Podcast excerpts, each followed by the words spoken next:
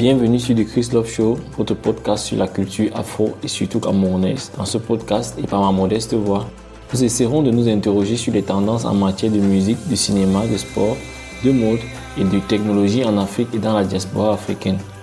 Nous nous questionnerons aussi sur des sujets tels que l'histoire, la littérature, l'art et pourquoi pas la cuisine des peuples noirs d'ici et d'ailleurs.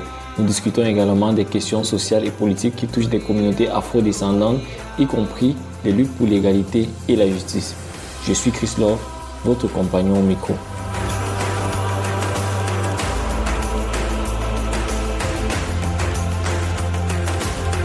Nous célébrons ici les réalisations et les histoires inspirantes de la communauté afro-descendante ainsi que les défis auxquels elle est confrontée. Préparez-vous à être informé, inspiré et diverti. Rejoignez-nous pour un voyage passionnant à travers la culture et l'actualité afro.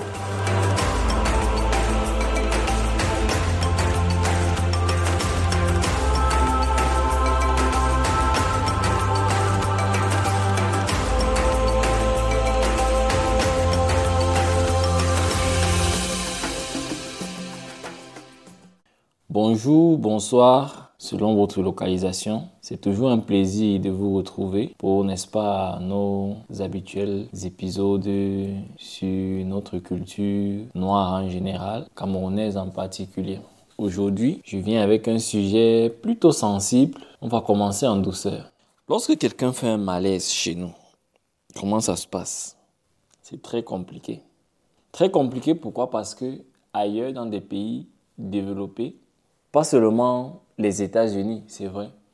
On a tendance à avoir les États-Unis comme référence dans les films ou les séries. On sait que lorsqu'il y a un souci, il y aura toujours cette blonde en talon qui va crier Please, someone call 911. Yeah. Chez nous, c'est beaucoup plus compliqué. Beaucoup pour des malaises qui, à la base, ne seront pas les plus compliqués, peuvent passer de vie à trépas juste à cause d'un mauvais suivi.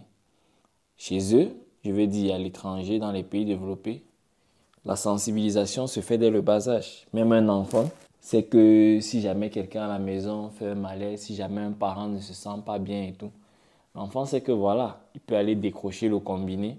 Si jamais il n'a pas peut-être le mot de passe de son parent, il peut aller décrocher le combiné, composer le 911 et dire que voilà, j'ai mon parent qui s'est écroulé et tout. On va, demander, l'adresse à l'enfant, l'enfant va donner l'adresse et puis. Mais chez nous, c'est compliqué. Je vais un peu parler d'une crise, par exemple, qui une que j'ai eu à voir plusieurs fois. Lorsque quelqu'un fait une crise d'épilepsie, chez nous, c'est très compliqué. Les gens ne savent pas ce qu'il faut faire. Entre ceux qui demandent de ne pas toucher et de faire de la place, entre ceux qui demandent de, de porter la personne, de transporter dans un centre de santé le plus proche, on retrouve ceux qui crient juste Donnez-lui le cube, mettez-lui un peu de cube dans la bouche. Le cube, le cube dans la bouche. Je ne sais pas si ça fonctionne, mais franchement, c'est l'une des méthodes les plus bizarres que j'ai eu à entendre. Et j'ai vu des gens appliquer cette méthode. Je vais un peu parler des hôpitaux en eux-mêmes. Et je vais commencer en douceur. En 2019, j'ai des examens médicaux que je veux faire du côté de Yaoundé, dans un hôpital dont je vais taire le nom, un hôpital d'État. Je veux faire des examens médicaux pour voyager. Je me rends à l'hôpital et tout. Je m'acquitte de tout ce qu'il y a comme frais. On me donne la liste des examens à faire. On m'indique les différents pavillons dans lesquels je vais faire chacun de ces examens. Lorsque je me rends euh, au premier pavillon, il fallait faire la prise de sang et tout. J'arrive, il y a une fiche à remplir et il y a une petite table avec ces fiches-là. Il y a une dame là qui pour vous accueillir. Elle me rend la fiche. Je la remercie et je prends la fiche. Je n'ai pas de stylo. Je vois deux stylos sur la table. Je me saisis d'un stylo et je me mets à écrire. J'ai commencé à écrire mon nom. La dame arrache le stylo et elle me dit, tu veux voyager, tu n'as même pas un stylo. Elle met le stylo dans la poche elle se lève, et s'en va. J'ai dit, waouh, la rage, la rage de ça. Il a fallu ressortir de l'hôpital, acheter un stylo et revenir.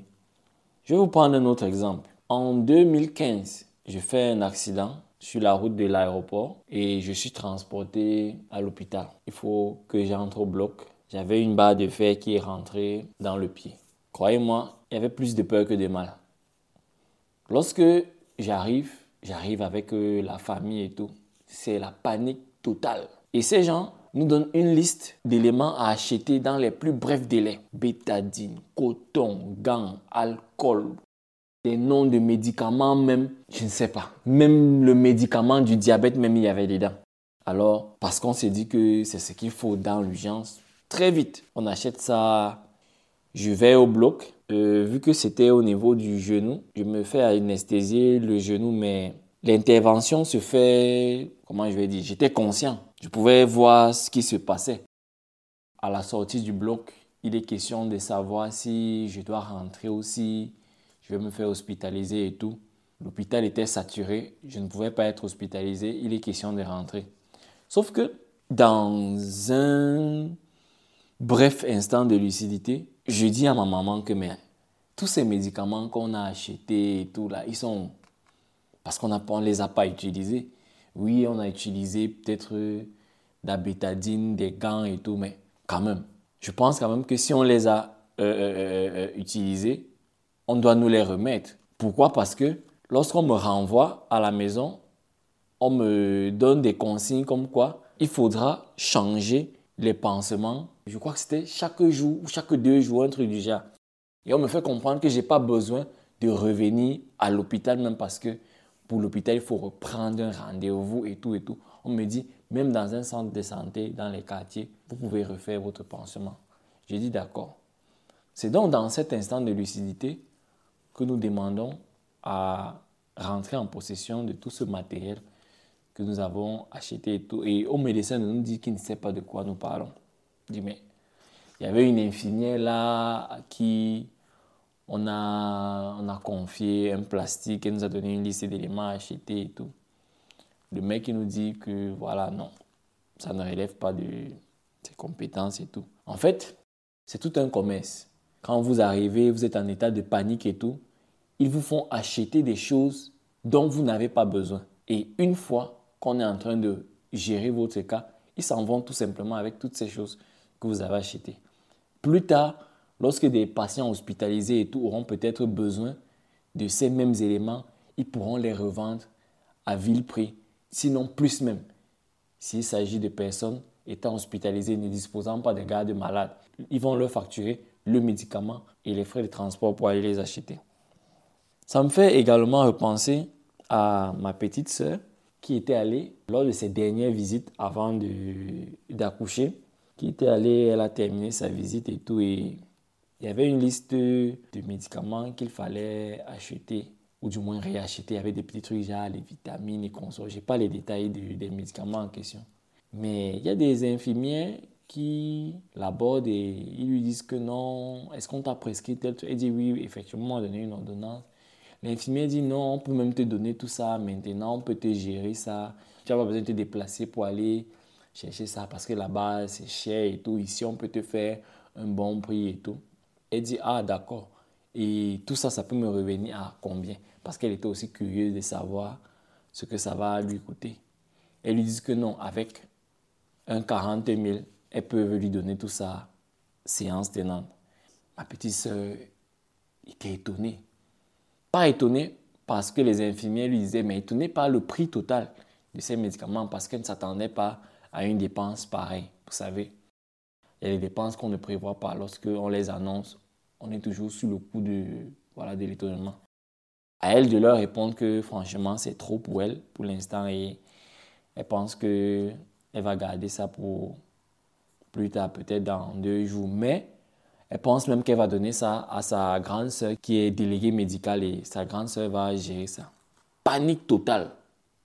Je dis bien panique totale ta grande sœur est déléguée médicale, elle, travaille ici. Elle dit oui. Ah, non, non, non, non, comme ta grande sœur est déléguée médicale et tout, il faut lui donner. Il faut lui donner. Mais ne lui dis pas qu'on t'a proposé ça. C'était entre nous. Ne lui dis pas. Quand elle se rend chez la grande sœur, elle se rend compte que le total de ses médicaments n'atteint même pas 12 000 francs CFA. C'est entre nous, ne lui dis pas. Voilà le commerce qu'il y a dans les hôpitaux. Qu'est-ce que je vais alors dire? Le certificat médical. Oh là là. Lorsque tu vas faire un concours, on te dit il faut le certificat médical. Tu arrives dans un dispensaire ou je ne sais pas où. Tu dis que tu veux le certificat médical. Le certificat médical, on te dit 1500. Déjà cacheté, docteur tel. Euh, on met juste ton nom. On dit c'est pourquoi? Tu dis que c'est pour un concours. Quel concours? Tu dis que c'est pour les MIA, école militaire interarmée. On remplit. On t'a donné le certificat médical. On ne sait même pas si tu es quelqu'un, un mourant ou un... C'est comme ça que tu peux aller même au niveau des épreuves sportives. Tu t'écroules, tu meurs. On enterre le dossier. C'est comme ça. Bon, pour le certificat médical au Cameroun, j'ai entendu dire qu'on a changé la donne. Maintenant, on parle des certificats médicaux légaux et tout. Je n'ai pas les, les détails de ce côté-là. Je ne sais pas si effectivement la situation s'est améliorée, mais j'espère vraiment que c'est le cas. Je pense également à ces mêmes examens que j'avais fait lorsque je voulais voyager, mais là, il ne s'agit pas de moi, il s'agit d'une autre personne qui me relate son expérience. Alors, parmi ces examens, il y a l'ECG. ECG, c'est électrocardiogramme. Vous allongez, on vous met des espèces de, de, de je ne sais même pas comment appeler ça, des sondes. Et puis voilà, il y a un graphe là qu'un médecin devra interpréter plus tard. Sauf que lorsque vous revenez pour prendre vos résultats, vous avez une infirmière, je précise, une infirmière qui vous dit le résultat n'a pas été concluant, les résultats ne sont pas bons. Vous dites, mais comment? Elle te dit, vous savez, les choses de CG là, parfois, certaines personnes ont un cœur qui n'est pas bien et tout. Peut-être c'est, une maladie héréditaire, machin. C'est comme ça qu'on met un, un, un, citoyen lambda dans la panique. Mais heureusement, c'est le Cameroun. L'infirmière dit que non, si tu viens avec un tel montant, je peux te gérer ça. Parce qu'on sait que ce sont les examens du voyage. C'est précisé là, sur les fiches, que c'est pour le voyage. Mais dans ces moments, on n'a pas la lucidité de vérifier est-ce que l'information est notée quelque part Est-ce que c'est le, compte rendu d'un médecin? Non. Parce qu'on est obsédé, obnibulé par notre procédure de voyage, on s'en va chercher de l'argent qu'on vient remettre à une infirmière qui, au préalable, n'a même pas introduit notre dossier, notre CG au niveau du médecin. C'est alors là qu'elle va le faire. C'est comme ça le commerce qui se passe dans les hôpitaux chez nous? Je pense également à L'histoire d'un infirmier retraité qui, rendu au quartier, a ouvert son centre de santé. Au quartier, ils appellent même ça clinique. Il donne des consultations, il fait des consultations jusqu'à recommander même des opérations. Je connais quelqu'un qui a consulté et à qui on a recommandé une opération. Sur le papier, c'est écrit petite chirurgie. ah. Maintenant, il fallait demander l'argent pour l'opération. Moi, vivant à l'étranger, on me contacte, on me dit, voilà, je suis ton cousin tel, j'ai besoin d'un peu de sous, je suis malade, machin, machin. J'ai dit, ok, fais-moi voir ce qu'on t'a donné à l'hôpital. Il filme donc le document, de, le carnet, le carnet qu'on a rempli jusqu'à écrire petite chirurgie à faire et tout. J'ai été pris de compassion, mais voilà, dans un dernier un dernier instant de lucidité, comme toujours, je me rends compte que le médecin qui a rempli le carnet n'a pas posé son cachet. Je demande que tu t'es fait consulter où? Il dit que non, il s'est fait consulter au quartier, machin, machin. J'ai dit, mon frère, mon frère. Et la petite chirurgie en question, elle doit se dérouler où? Il me dit que c'est au même endroit, que le type même fait des petites chirurgies. Ha Bobé il dit que donc c'est comme ça maintenant. Même au quartier, ils font il y a les chirurgies, ils font les opérations. J'ai dit, mon frère, va te faire consulter à l'hôpital. La personne est allée consulter à l'hôpital. Il n'était pas question de chirurgie. J'ai dit, vous voyez, vous voyez, on devait aller t'ouvrir le ventre, te charcuter comme un petit poulet. On devait ouvrir ton ventre comme ça là pour enlever quoi? Ou pour mettre quoi dans ton ventre?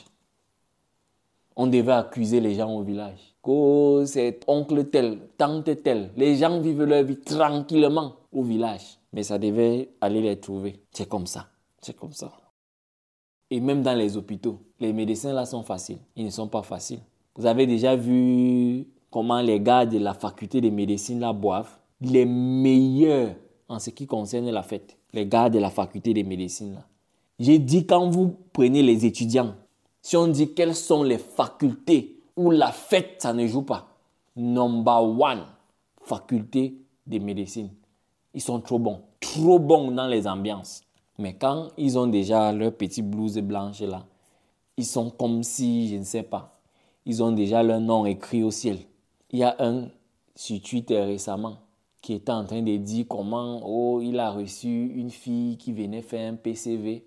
La fille faisait comme ça, comme ça. Je ne veux pas donner les détails. Mais les gens étaient choqués. À eux de, de lui rappeler que mon frère, je pense quand même qu'il y a le secret professionnel. Ne venez pas sur les réseaux sociaux comme ça, là, balancer certaines informations en pensant que juste parce que vous ne mentionnez pas le nom de la personne, vous pouvez le faire. Non, non.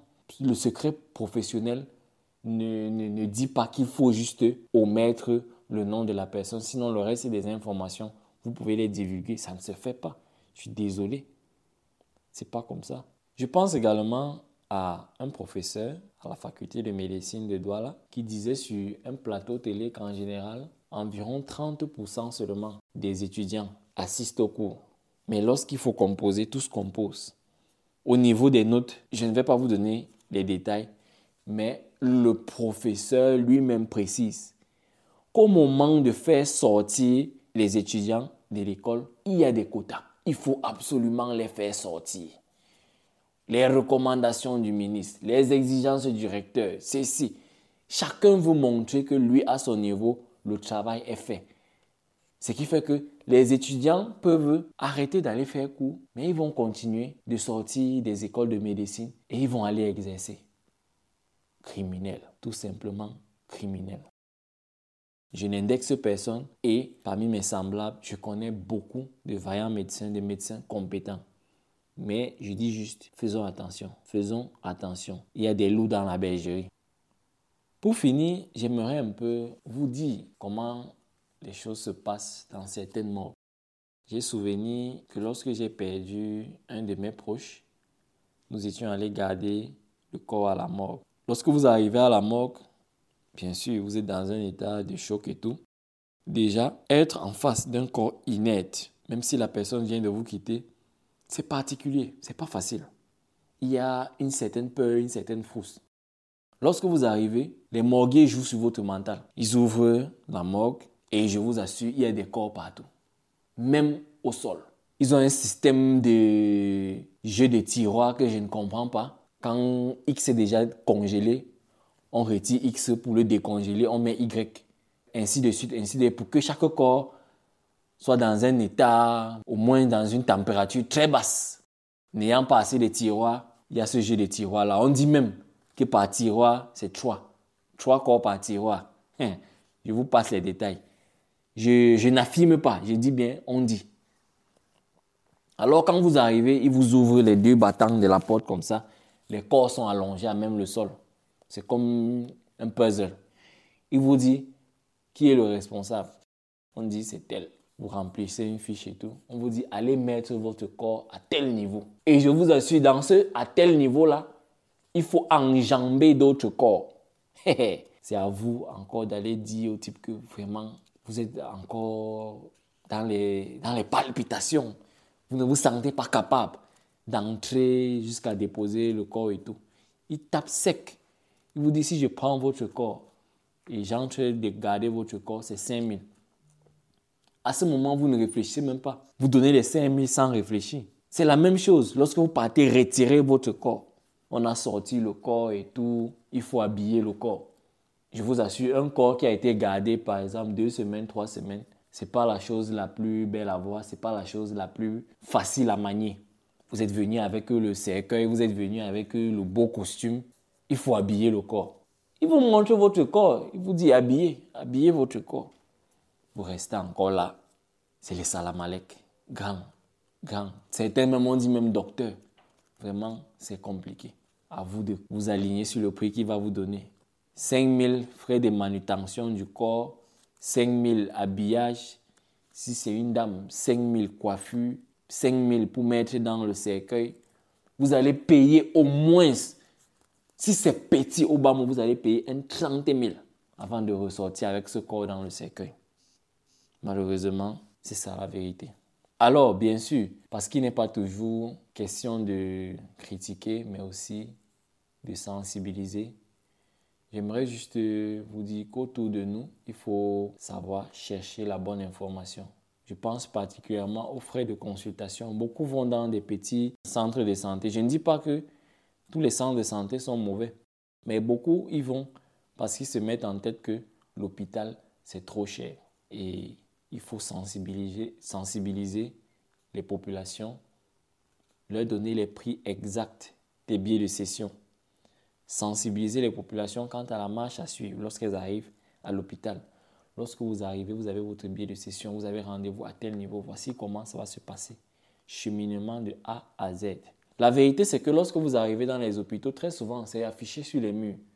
Il y a des instructions très simples, mais beaucoup étant peut-être des analphabètes ne peuvent pas s'enquérir de ces informations. Il faudrait qu'il y ait des gens pour leur expliquer, pour démystifier l'hôpital. Lorsque vous arrivez à l'hôpital, c'est froid, vous avez peur, vous tremblez, les enfants sont dans la panique. Il faut des gens pour leur montrer que non. En réalité, ici, vous devez plutôt vous sentir en sécurité. C'est tout.